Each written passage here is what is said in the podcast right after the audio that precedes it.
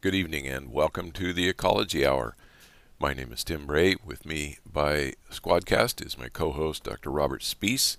We are recording this show in advance and uh, sure hope you enjoyed as much as we are about to. Bob, who are we talking with tonight? Well, I'm very excited to have somebody that I met when he was about uh, 10 years old up in Anchorage uh, when I was working on the spill with his dad. Uh, this is Nathan Senner. And uh, Nathan's an assistant professor at Tar- Department of Environmental Conservation and University of Massachusetts Amherst. And uh, Nathan studies biology of birds and so forth. So uh, we're looking forward to uh, a, a, lively conversation. Uh, Nathan, tell us a little bit about how you got started early in life. Uh, I imagine was kind of the influence of your father to some extent. Well, yeah, you know, um, as as you mentioned, Bob, that uh, my father uh, is a biologist, focused largely on on birds and bird conservation, and and so you know, early on, uh, for better or worse, uh, birds were pretty much a part of the the daily family life. There was a lot of discussion of what had been seen that day, you know, maybe at the feeder or on on the walk home and you know bird flashcards were maybe far preceding my my learning how to read in the family.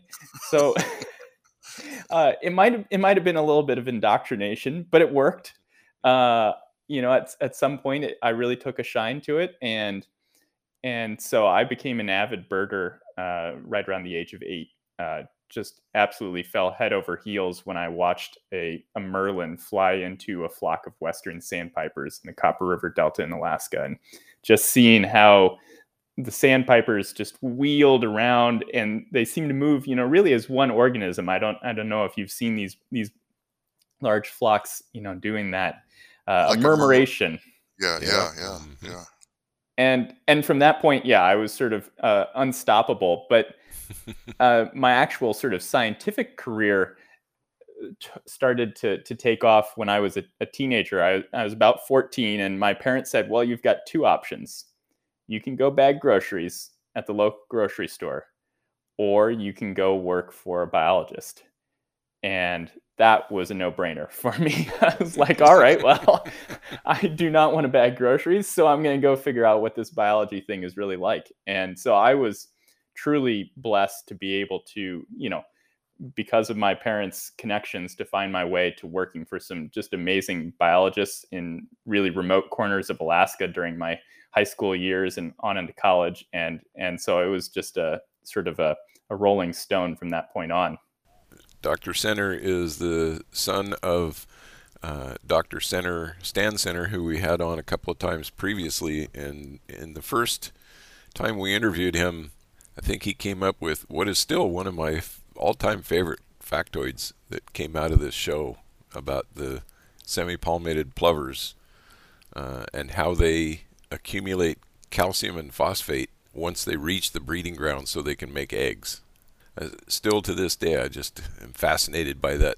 The, just envisioning the sight of these semi-palmated plovers who have just flown what 3,000 miles to reach the the tundra and Bob had asked, well, you know, how do they lay eggs once they get there? Do they carry them with? And and Stan said, no, of course not. They they can't afford the weight, so they not only do they not have eggs, but they don't have calcium, so they have to run around and pick lemming teeth out of snowy owl pellets.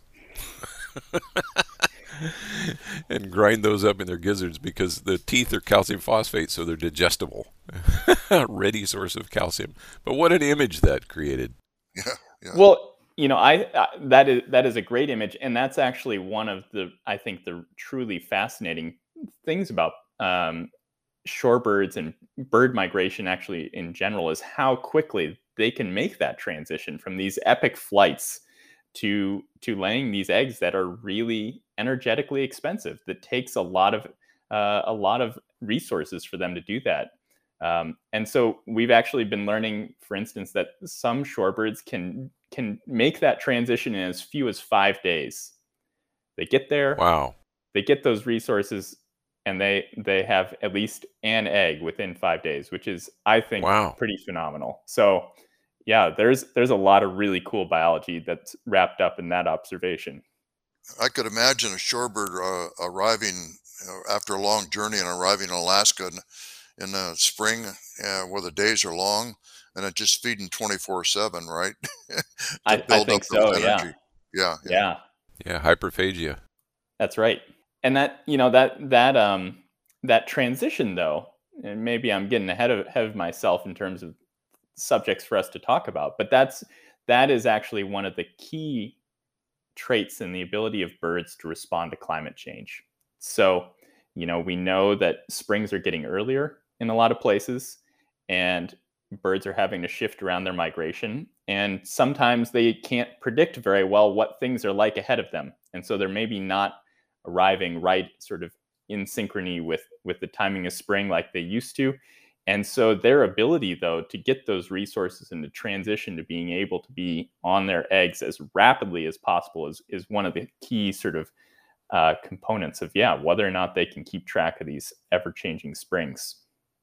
That's a big issue in climate change with the match match mismatch between food sources and and uh, and, and you know uh, what would think would be ingrained habits uh, responding to the environment over years uh, that, has been so in a certain state and all of a sudden it's changing rapidly and how do they how do they fit into that and what happens to their food? Does it does it keep pace or, or are they out of out of phase with what's available and yeah, before we get too far off in the weeds, we should probably uh, get some back more background on you, Dr. Senner. What what your current research is, and and uh, what kinds of things you're uh, looking at and discovering. Yeah, well, so I yeah I jumped the gun a little because because actually investigating how how birds respond to climate change and and I would say environmental change sort of more broadly uh, is is really the core focus of of my research. And so what we uh, tend to do is we uh, use tracking devices that allow us to follow the movements of individual birds, hopefully over the course of multiple years, if not their entire lives. And then to couple wow. those with both sort of on intensive on the ground studies in at least one of the places where they spend time, and also the use of um, what we call remote sensing data. So things like satellite imagery uh, or large scale sort of um, uh, climate models that model how winds are, are moving across the globe to really sort of combine all of this into what we think of as a, as a holistic view of, of how uh, an individual is sort of both pushed around and hopefully responding to their environment. Yeah, during a time of rapid ecological change. Yeah. Right, right, exactly. Do you have any uh, models that you run that kind of integrate all the things that that, are, that birds are doing? As energetic model or a life history model, or um, well, yeah, just looking so we, at pieces of that, yeah. Yeah, you know, there I, I we don't have one um, there's no one magic model that incorporates it all but right. um, but you know we're definitely sort of working on uh, what you might call population models that sort of understand that try to uh, link what an individual does and how successful they might be at at laying eggs or raising young or surviving with sort of the dynamics of the population. Uh, and then models that sort of link environments with how the individuals themselves are doing. And so we we don't quite have one that that spans that entire distance but definitely um, you know that's that's really the goal is sort of coming up with these these models that can integrate lots of different inf- kinds of information to to point to the things that we think are most important. And which kinds of birds are, are you focused on? Any particular families of birds? Well only the coolest. Uh, ah gulls oh wow! oh now now we've got some disagreement here. By and large, my uh, my research group works with long distance migratory shorebirds. So in more ways than one, I don't fall too far from the the tree. Uh, yeah. My father was also interested in those. And the the real centerpiece of my lab's research is the Hudsonian godwit. Uh-huh. And uh-huh. if you're not familiar, this is a, a bird that spends the winter down in the very southern tip of South America. Uh, and then they breed up in subarctic and Arctic Alaska and Canada. And in between, they are making flights of seven days or so and covering 11,000 kilometers sometimes without stopping. Uh, and to translate that into miles, we're talking about 5,500, 6,000 some miles. Um, so they are really, uh, they're really the masters of this whole migration game. And so I think, I think pretty darn cool. Uh, but we also we dabble in other shorebird species. We work a lot with whimbrel, which is a, a really large-bodied curlew. Um, red knots in especially the population in Mexico that passes through the California coast, and then um, and then very recently we've started sort of a big broad-scale uh, project working with a number of shorebird species in Alaska. Uh, both greater and lesser yellowlegs and short and long-billed dowitchers and American and Pacific golden plovers. So a number of those are, are passing just through your neck of the woods uh, mm-hmm. uh, down the California coast in the Central Valley. Yeah, most of those are familiar birds uh, on passage. We don't have a lot of shorebird habitat here that holds them, you know, in either breeding season or wintering, but we do get a lot of them stopping by on, on the way to and from, except uh, except the first one, Hudsonian Godwit, of course, uh, and because they don't stop. W- weren't they just in the news recently? Their long distance flights are even more amazing than had previously been suspected. That was their very close cousin, the bar-tailed godwit, that I think. The bar-tailed, that's right. To. Yeah. Mm-hmm. So, so some some really uh, close colleagues, uh, Dan Ruthrauff with USGS in Alaska, and Jesse Conklin, who actually is based uh, not far from you in uh, the Humboldt Bay area. Um, they went and they they were able to put a transmitter on a juvenile bar-tailed godwit. So it, I think they detached the transmitter when it was maybe 20 days old, still running around, not able to fly, and then they they caught its first southward migration, and that bird flew from the Bering Sea coast in Alaska all the way to Tasmania, I believe it was. And it was something like 13,000 kilometers or un- unreal, you know, distance. Um, wow. So t- just think about that. That that bird, right? It took off on that flight when it was what six weeks or seven weeks, maybe eight weeks old at the oldest, right? That is a crazy transition from egg to oh yeah, yeah, I'm just gonna go and I'm gonna keep going forever. Wow. wow. How long did it take to make that flight? Oh gosh, I'm trying to remember. Nine or ten days. Yeah, so nine or ten days continuously flapping. They they can't glide. Yep. They're not gliding. Yeah. And it's going so night and day continuously flapping. Can't land. Can't glide. Yep. And it's going to a place it's never been before. Never been. And and it doesn't. And, go ahead no parents. Yeah, no guide. Is it? Yeah. Is it? Are they going by themselves or are they going in flocks? You know, Good question. They are. They are frequently taking off in small flocks, and yeah, okay. of course, what we don't know is quite how they're organizing that with the other birds to be like, "Are you going the same place I'm going?" You know, are you are you really ready for this flight? But there's definitely some social communication going on uh, so they're not taking off alone. Uh, they might land alone, of course, if other things you know happen to their their compadres. But uh, but they're they're definitely not trying to make it all all by themselves. But it's also not like a mass migration. They don't all take off at once. No, they do not all take off at once. And and in fact, so the same colleague, Jesse Conklin, uh, has spent years and years watching bar-tailed godwits depart from New Zealand. And what he has witnessed is how an individual will sort of be like, I'm ready to migrate today, and they'll they'll do flights over the rest of the the, uh. the, birds in the bay, sort of calling and trying to get them interested. And if they can get say seven or eight or ten birds to go with them, they take off. But if they don't, they put that down and they're like, okay, all right, guys, I'll wait another day. I'll be oh, darned. Wow. Yeah, that's have some more to eat. yeah. yeah. yeah. And do Hudsonians do the same kind of behavior? You know, um, I would assume so. I have, I have not sat on Chiloé Island, is where the birds that go to Alaska, for the Hudsonian godwits that go to Alaska, spend the winter. That's in southern Chile. Um, and they're certainly there in, in groups of a couple thousand. Um, but I haven't watched that that real sort of moment of departure in the, in the way Jesse has from New Zealand. Mm-hmm. Yeah, how do you do the research down there? It's uh, probably not an easy place to get to.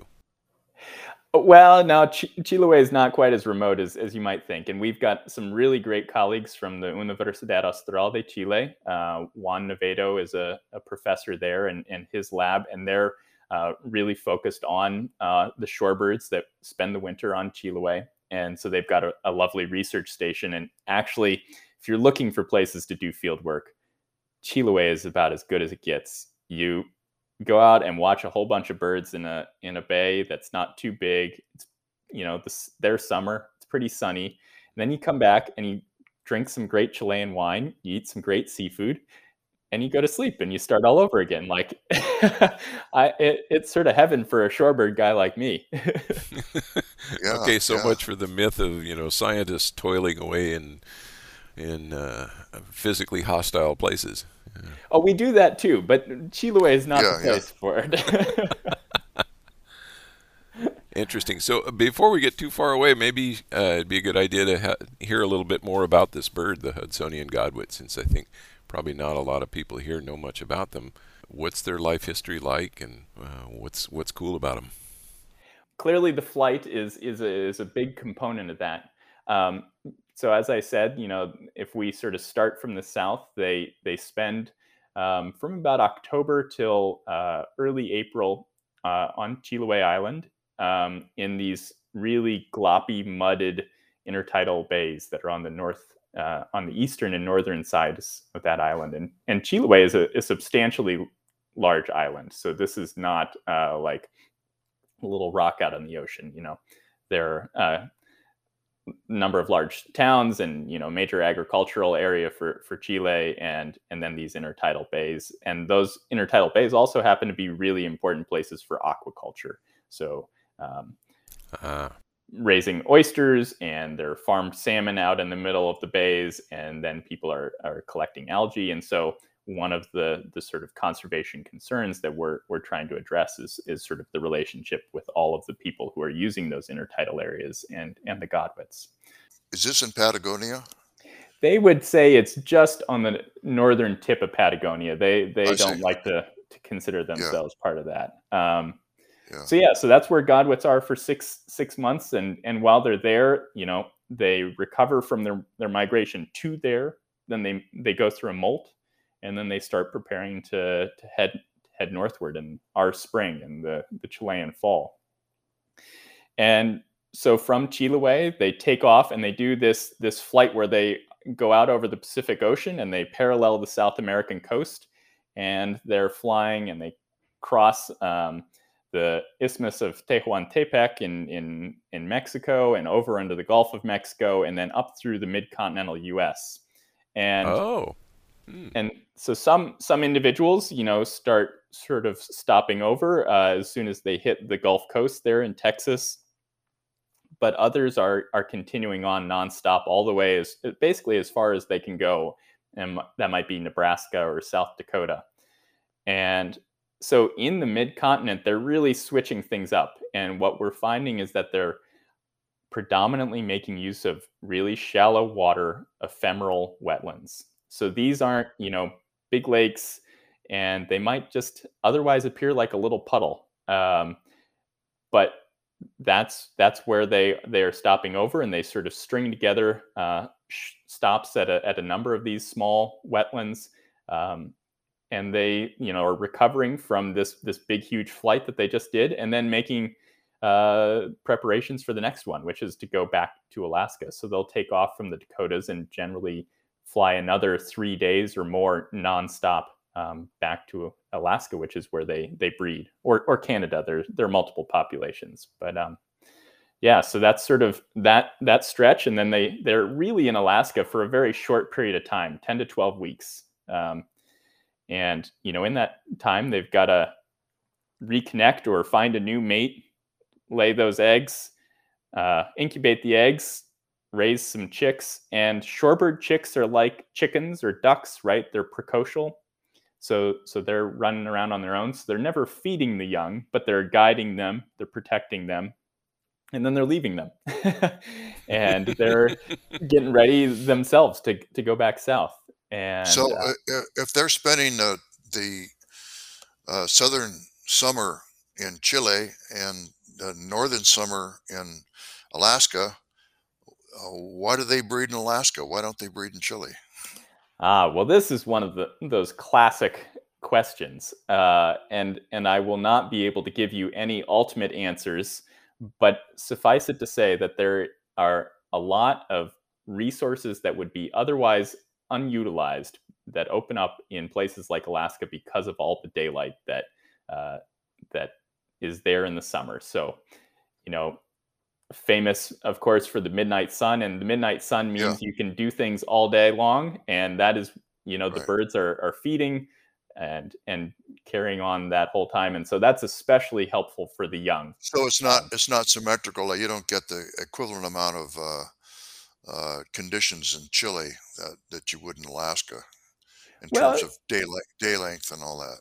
no, so certainly, you know, they're experiencing a, a big boost in daylight and and and resource uh, phenology as well. But there's just not the land mass that's available in southern South America that there is in uh, the subarctic and Arctic of, of Canada and Alaska. So, you know, if you're just sort of thinking about density of birds and the amount of resources that they can make use of, it's it's a much more sort of available space for them uh, than it would be to try and make a go of it in Chile.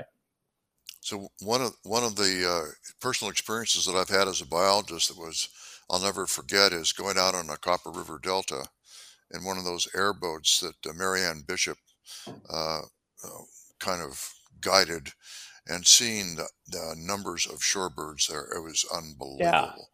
it's Yeah, unreal. just and they all they Yeah. all have some place to go, so they're in a hurry. if you've just joined us, uh, we're talking to Dr. Nathan Senner from the University of Massachusetts Amherst, uh, talking about uh, shorebirds and shorebird migration. Uh, fascinating conversation. So the yeah, that's an interesting point you touched on there. The the, the distribution of these populations. That the they're uh, I I just was reading in one of Scott Weidensaul's books about this as well. That uh, for a lot of migratory birds, they're distributed over a much larger area in breeding season than they are in the Yep. wintertime. A lot of these birds are packed into tiny little home ranges in the winter ground. Is that true for the Godwits? Yeah, so so as I was saying, you know, in these uh, intertidal bays in in Chiloé and um, elsewhere in Chile and Argentina, you know, you could see two, three, five thousand godwits all all in a bay, and um, they are, you know, then sort of in in fairly large flocks within in those bays, and you know, they they're spacing each other out. They're not, you know. Uh, elbowing each other uh, every moment, but they're, you know, in groups where they're sort of spaced within, say, 10, 20 meters to the next bird. And that's a, a whole lot closer than, uh, say, in the breeding grounds where it might be 200, 400 meters or, you know, even a kilometer sometimes, depending on the place between godwit nests. So absolutely much, much higher densities. What is the population, the world population these? Yeah, we're working on that. So, um, the the estimate for a long time has been about 70,000 birds, which is not very large as bird populations go. And there's, you know, really unfortunate evidence of a very severe decline in the birds that breed in Canada and spend the winter in Argentina. So, uh, you might be familiar with the 3 billion birds lost paper that was published in Science magazine a, few years back. And in that paper, they estimate that that Atlantic population of godwits has declined by about 88% over the past uh, 45 years. Wow. Um, our our uh, efforts on the Pacific coast, on, on Chiloé, which are the birds that breed in Alaska, suggest that they're actually largely stable. So, so it really seems to be a, a very dramatic difference between those two groups of, of godwits. So that is that habitat related loss, or do do we know? Yeah, climate change is certainly playing a role. Um, and so just the dynamics of the the way climate change is progressing, the eastern Canadian Arctic is uh, is changing in a way that's very difficult for not just godwits but uh, Arctic breeding birds in general to respond to, and so um, they're just not raising very many young. So that's certainly part of it. Um, there are concerns about um, hunting pressures that might be sort of uh, sort of asymmetrical between some of the populations. So there's still shorebird hunting in some of the Caribbean islands and along the northern coast of South America. Um, and then there's issues about water availability in the mid-continent, those shallow uh, ephemeral wetlands that I was mentioning. Um, they're not; those are the kinds of wetlands that farmers love to get rid of. Uh, yeah. and yeah.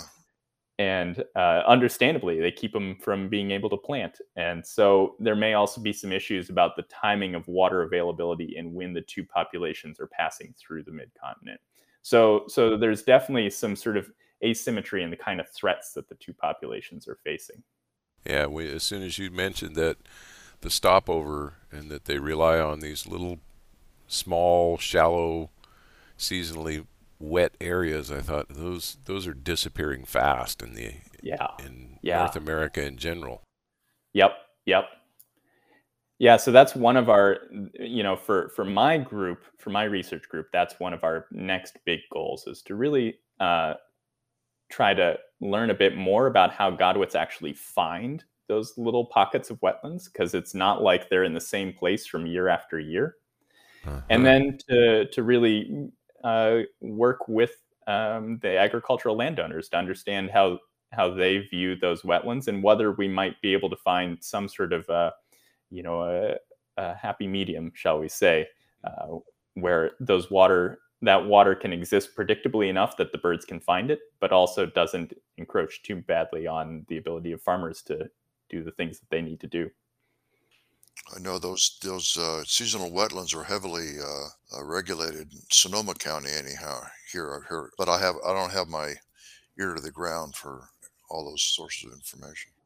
Well, there's actually some really cool work going on in the Central Valley of, of California on precisely this issue, where the Nature Conservancy and uh, the National Audubon Society and Point Blue are teaming up with farmers to figure out how they can put water on the land just at the time that the birds need it and in a way that doesn't you know negatively influence the ability of the farmers to, to plant and, and grow what they need to so i think there's there's some blueprints for success on these kinds of programs but we got to figure out at the very first how the birds actually find the water uh, when it's so hard to predict where it's going to be. Do they feed in uh, rice rice paddies, Central Valley?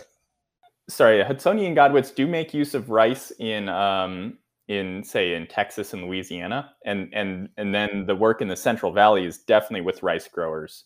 Uh, that right, the okay. California Rice Growing Association has been a big partner in all of that work. That's called that program is called the Bird Returns Program. So right. look that one up. That's cool stuff. But just to clarify, Hudsonian godwits don't really uh, migrate up the Central Valley. Right. Not no Hudsonian godwits involved or helped by that program. yeah. Uh, but millions of Dunlin and Western sandpipers, uh, among yeah. others, that, that yeah, really, really, yeah. That we should get somebody on specifically to talk about that program sometime because it really is fascinating uh, and a remarkable success story. You know, sometimes it seems awfully daunting when you're trying to solve a, con- a conservation issue. You know, agriculture is so big and so powerful and has so much. You know, it seems immovable, and yet there are some great examples of where you can go with the right uh, attitude, basically, and just say, you know, how do we make this work for everybody? And yep. surprisingly, a lot of the agribusiness is quite receptive to that. Yeah, absolutely. Well, it's not o- not only birds in the Central Valley with those with with the timing of uh, the wetting of those uh, rice paddies, but it's larval fish uh, in the river Okay. that are affected by pesticides that uh, wash off, and you know the whole timing of the migration and growth of those things. So it's a pretty pretty complex, and you lay down the the bureaucracy of the state and you know all these different types of farming that goes on. It's uh, I would imagine it's pretty damn complex. I, I, I think so. Yeah, which makes it all the more amazing when you know folks can actually get all to work and, and yeah. work yeah. together. Yeah. Yeah. Well, one of the, I think part of the reason it's su- successful there, you mentioned the three uh, main entities that are involved in that project. I don't think the state of California was in that list. They are now. I mean, I, I cannot speak too knowledgeably, uh, uh, but I know, especially in, in, terms of mitigating the effects of the drought, that's the, yeah. the, state has become an important player. But but certainly the initial initial impetus was was from those those three groups. Yeah, so that was Audubon, the National Audubon Society, and Point Blue, which used to be Point Reyes Bird Observatory. Yeah. Yep. And then who's oh, the third PRBO, organization? Okay. Yeah. Yeah, and the Nature Conservancy. Nature Conservancy. That's right. Yeah. Mm-hmm. Yeah. Let's go back to the the central Midlands, the upper Midwest, and what's going on with the wetlands up there. Uh, I know that Ducks Unlimited in the 20th century had quite a lot of success trying to protect the last remaining prairie pothole country because of the ducks using it.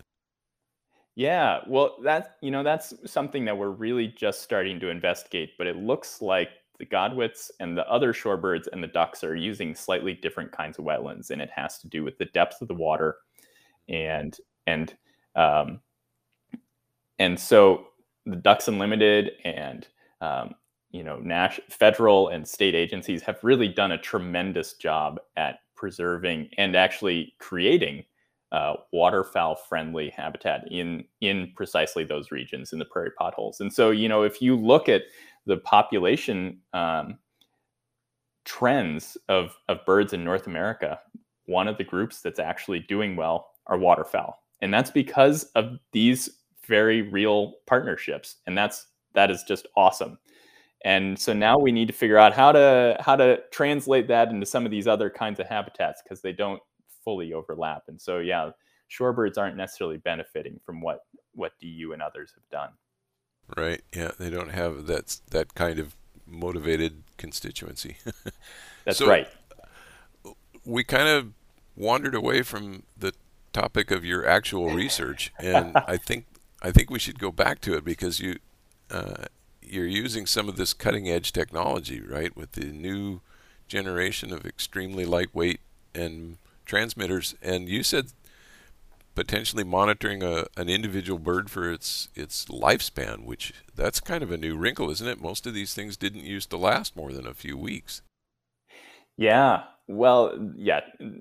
When you talk about cutting edge technology, I'm not even sure we're using cutting edge because the cutting edge changes week by week. It's yeah. you know it, as with so many parts of modern society, it's going fast. But yeah, there are now tracking devices that are um, able to transmit to satellites that are as light as a gram.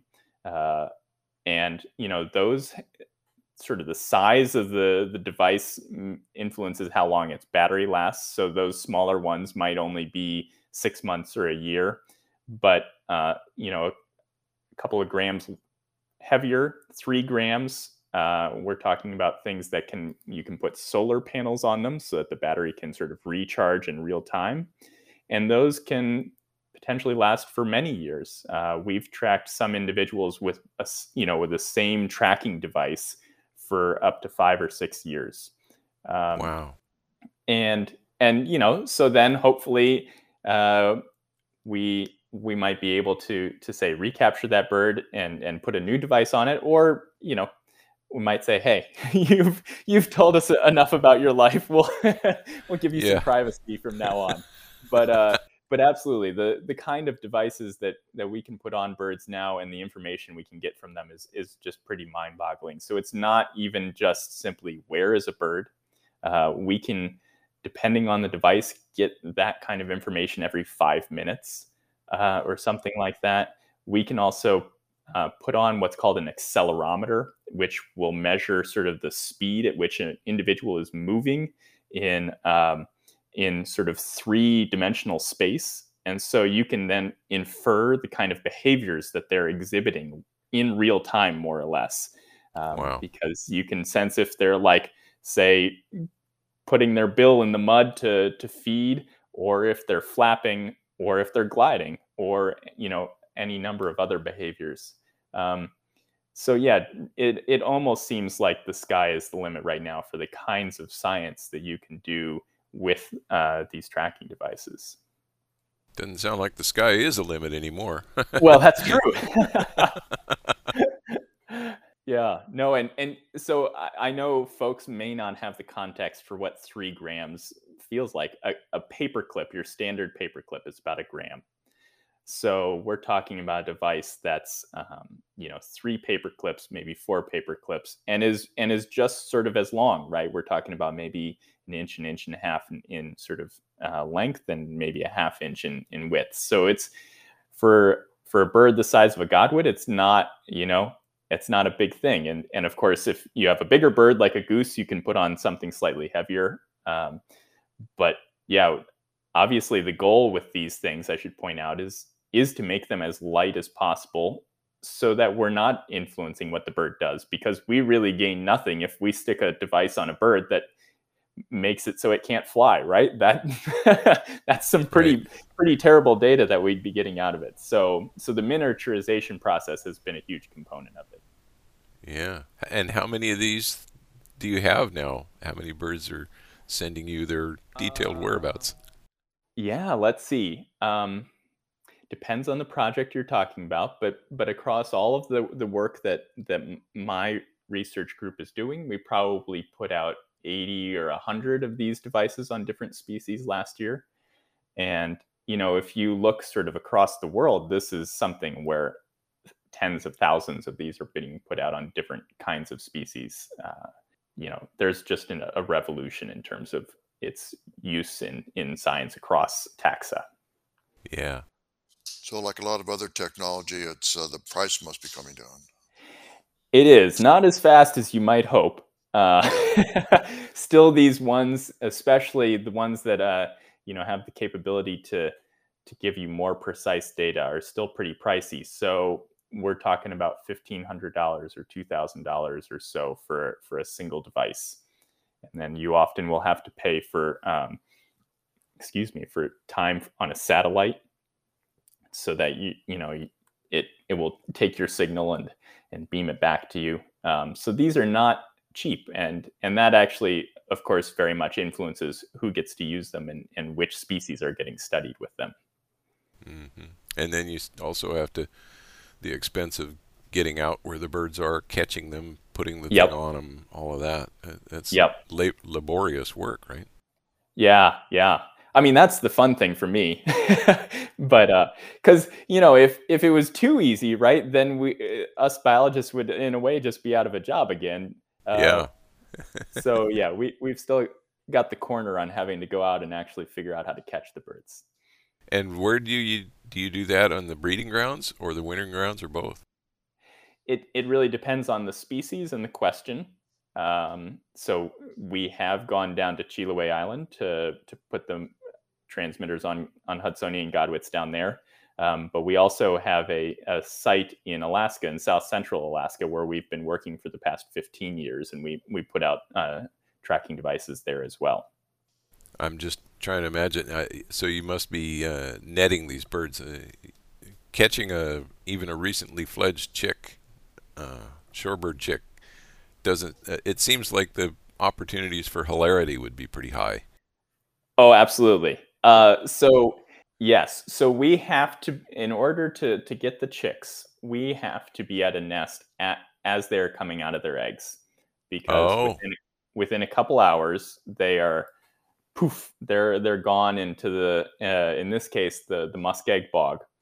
And so what we do though is that we put actually a different kind of transmitter, not quite as high tech, a little um, you know radio track transmitting device that just sends out a beep signal uh, once every couple sen- seconds. And we put those on onto the chicks as they're hatching so that we can then follow them as they they move around the bog. And that's how we can then refine them. Because yeah, you you would like to think a that you are faster than one of these guys because their legs are you know just a couple inches long, and also that you're smart enough to see them, but you're not. They're both faster than you, and they they can evade your your yeah. senses very easily uh, if you've never tried to run on a muskeg bog, Yeah. you might overestimate your ability to do so. Yes. Not Yep. the easiest terrain for bipeds like us to manage. No. So you so you just radio tag them and keep track of where they are, and then you go out and catch them again. Yeah, one of the many components of the work we do is trying to figure out how successfully they're, you know, they're uh, finding insects and, and things to eat on the landscape, and so that requires catching them again and, and figuring out how how well they're growing. Huh. And at some point, you you replace the little radio tag with a transmitter that logs their migration, or do you do that after they've gone back to Chile?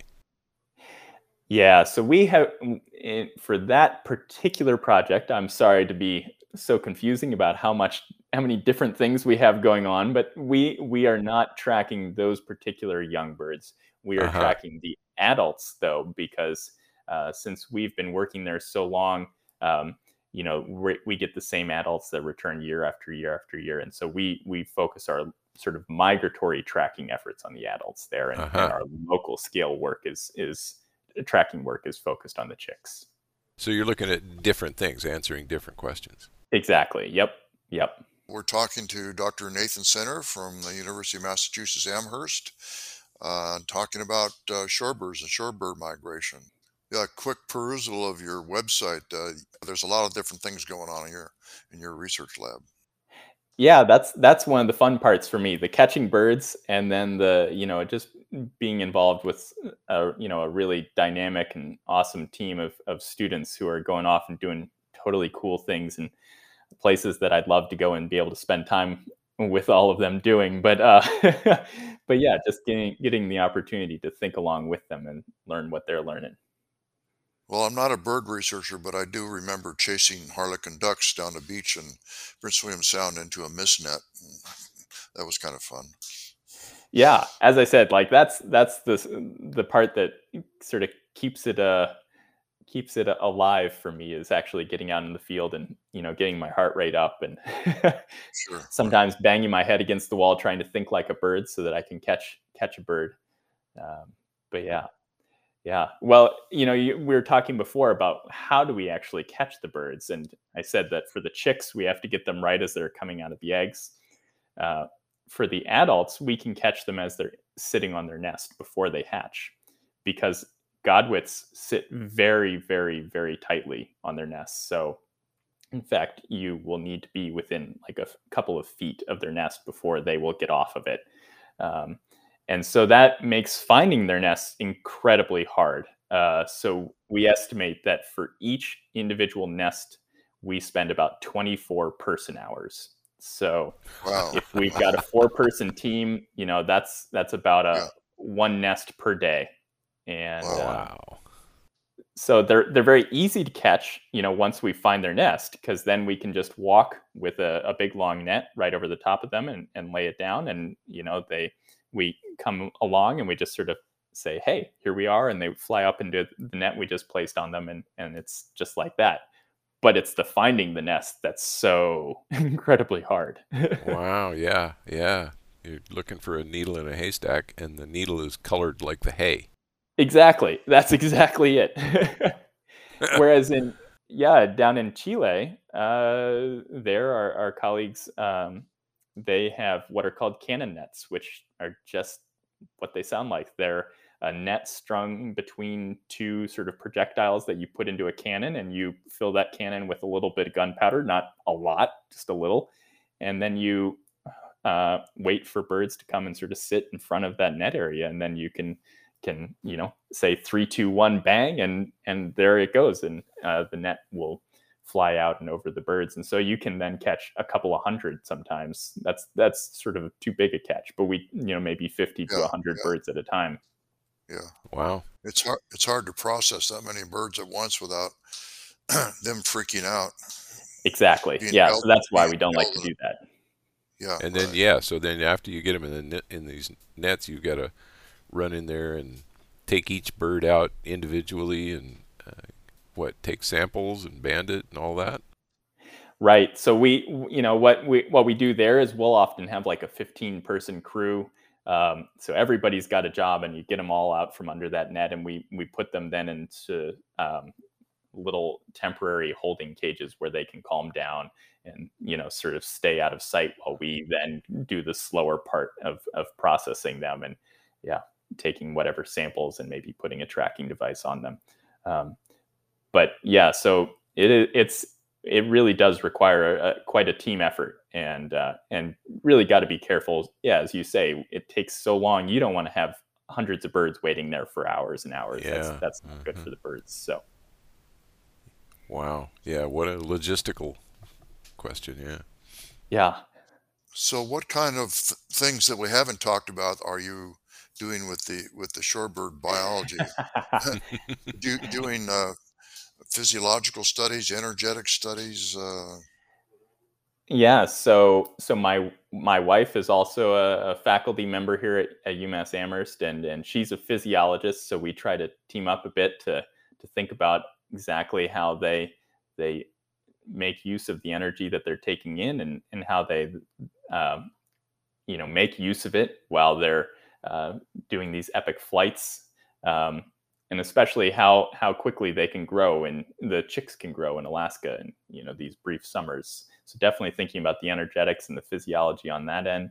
Um, then we also, you know, we really have a lot going on with partners in South America to try to estimate population sizes of all of these shorebirds because, um, you know, if if the goal is to really be able to understand how they respond to changes in their environment, then we need to know that response at the population and the species level, and that means knowing how many of them there are and how that might change from year to year. So we've got some some great citizen science efforts that go on in South America where we get um, hundreds and hundreds of volunteers across uh, the southern part of the continent all out on a weekend to to go count shorebirds and figure out how many there are. Um, so your basic basic methods are cool. just to, to count them from a distance with binoculars or whatever by a bunch of volunteers.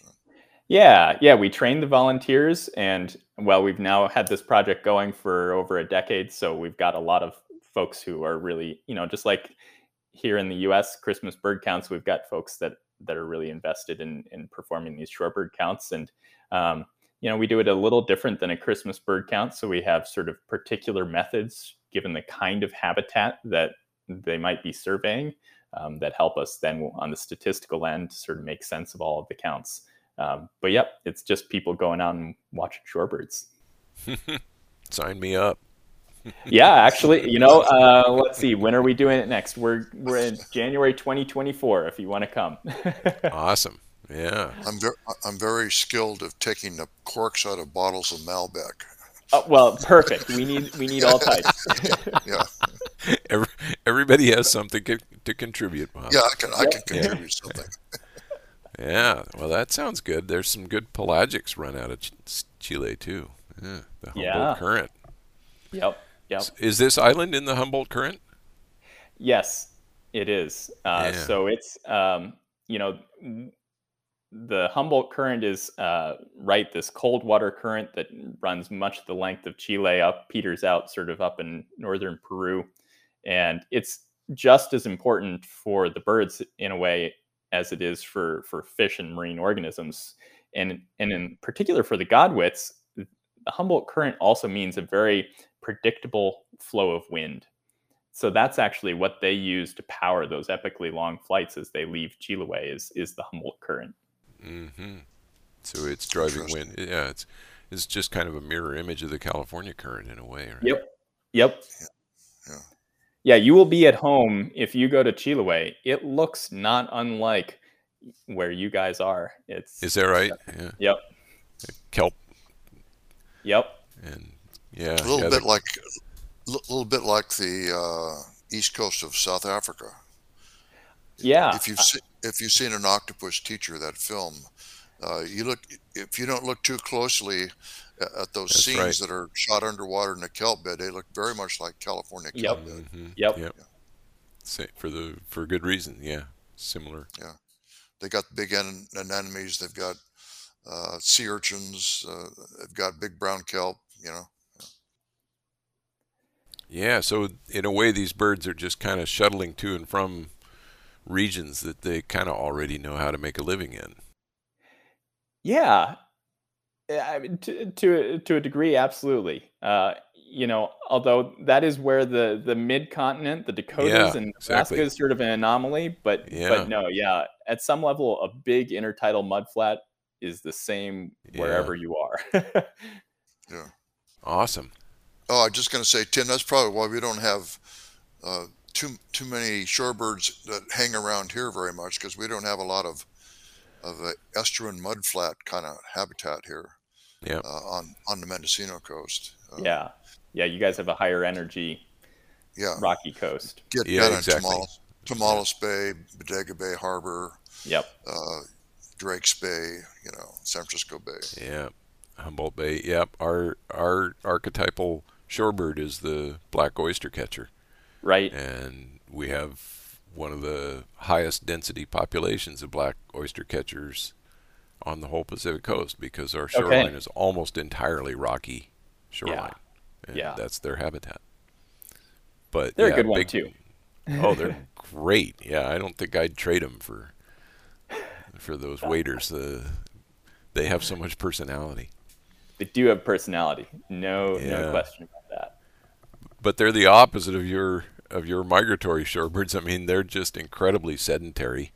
And Yep. so they don't have to go to all those gyrations of you know, en- enlarging and shrinking their organs and cannibalizing their own tissues and all those crazy things that shorebirds do, right? Yeah. Well, we can, you know, as as someone who's moved around the world, I, I may study shorebirds because I, I have a similar lifestyle. So we can debate the merits of residency versus migration. Yeah, yeah, exactly.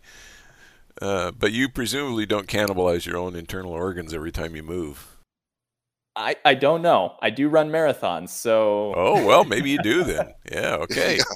You do have a lot in common with shorebirds then. Yeah. I wish I had the capabilities they do to uh, to make use of, of the energy. We have only a few minutes left in the program. If you've just joined us uh, somewhere along the way, we haven't uh, reminded you for a while that uh, this is the Ecology Hour.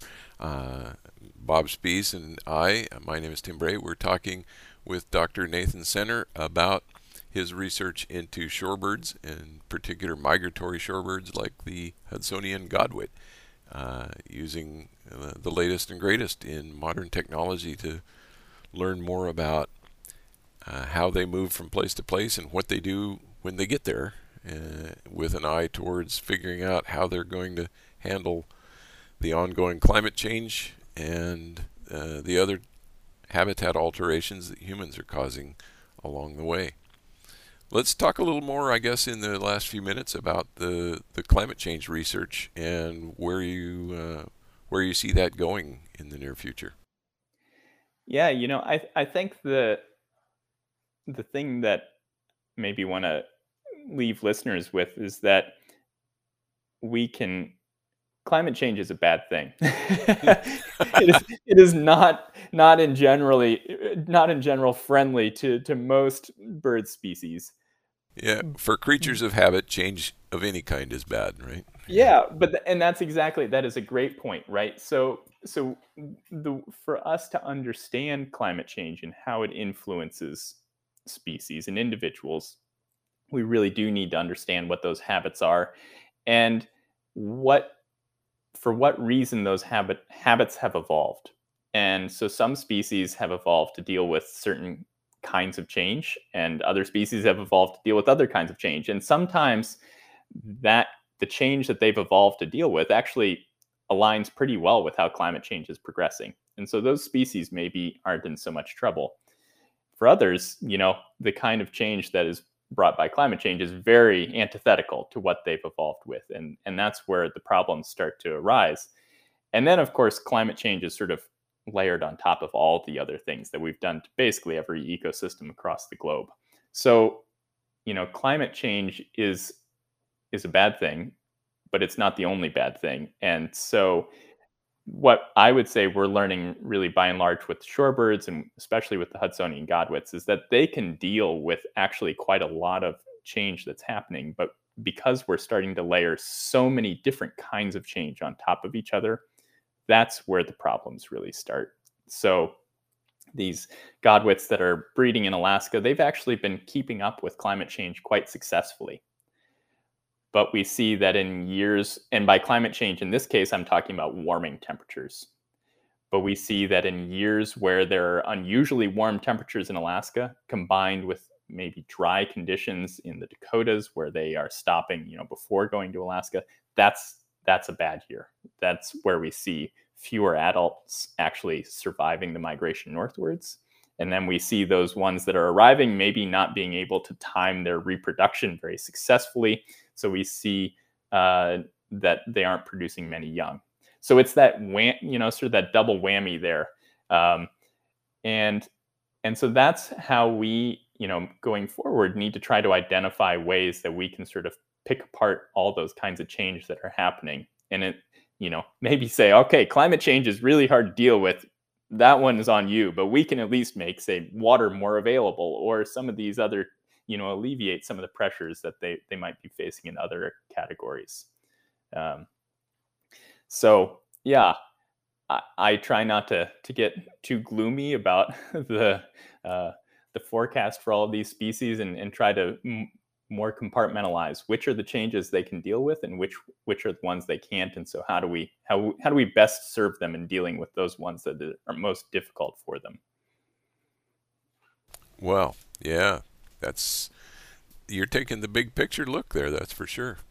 Well this has been a yeah i mean uh, you're really that's that's uh, a real holistic and integrated look at you know, a lot of scientific research in the past has been really compartmentalized and just looking at one aspect of uh, an animal's life history, and you're trying to figure out the ways that they adapt, which is a kind of a whole nother level of understanding. Well, I think when you've things.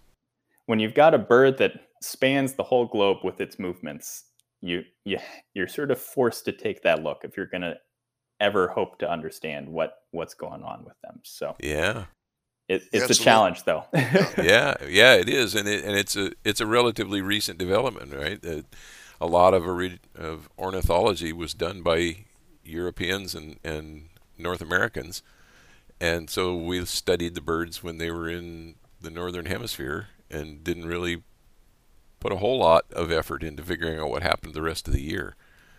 And, yeah, uh, absolutely. And and and and our work would not be possible without great team members. As I said, you know, Universidad yeah. Austral de Chile, all those citizen scientists and great conservation organizations in each of those uh, countries. You know, it is it is a team effort.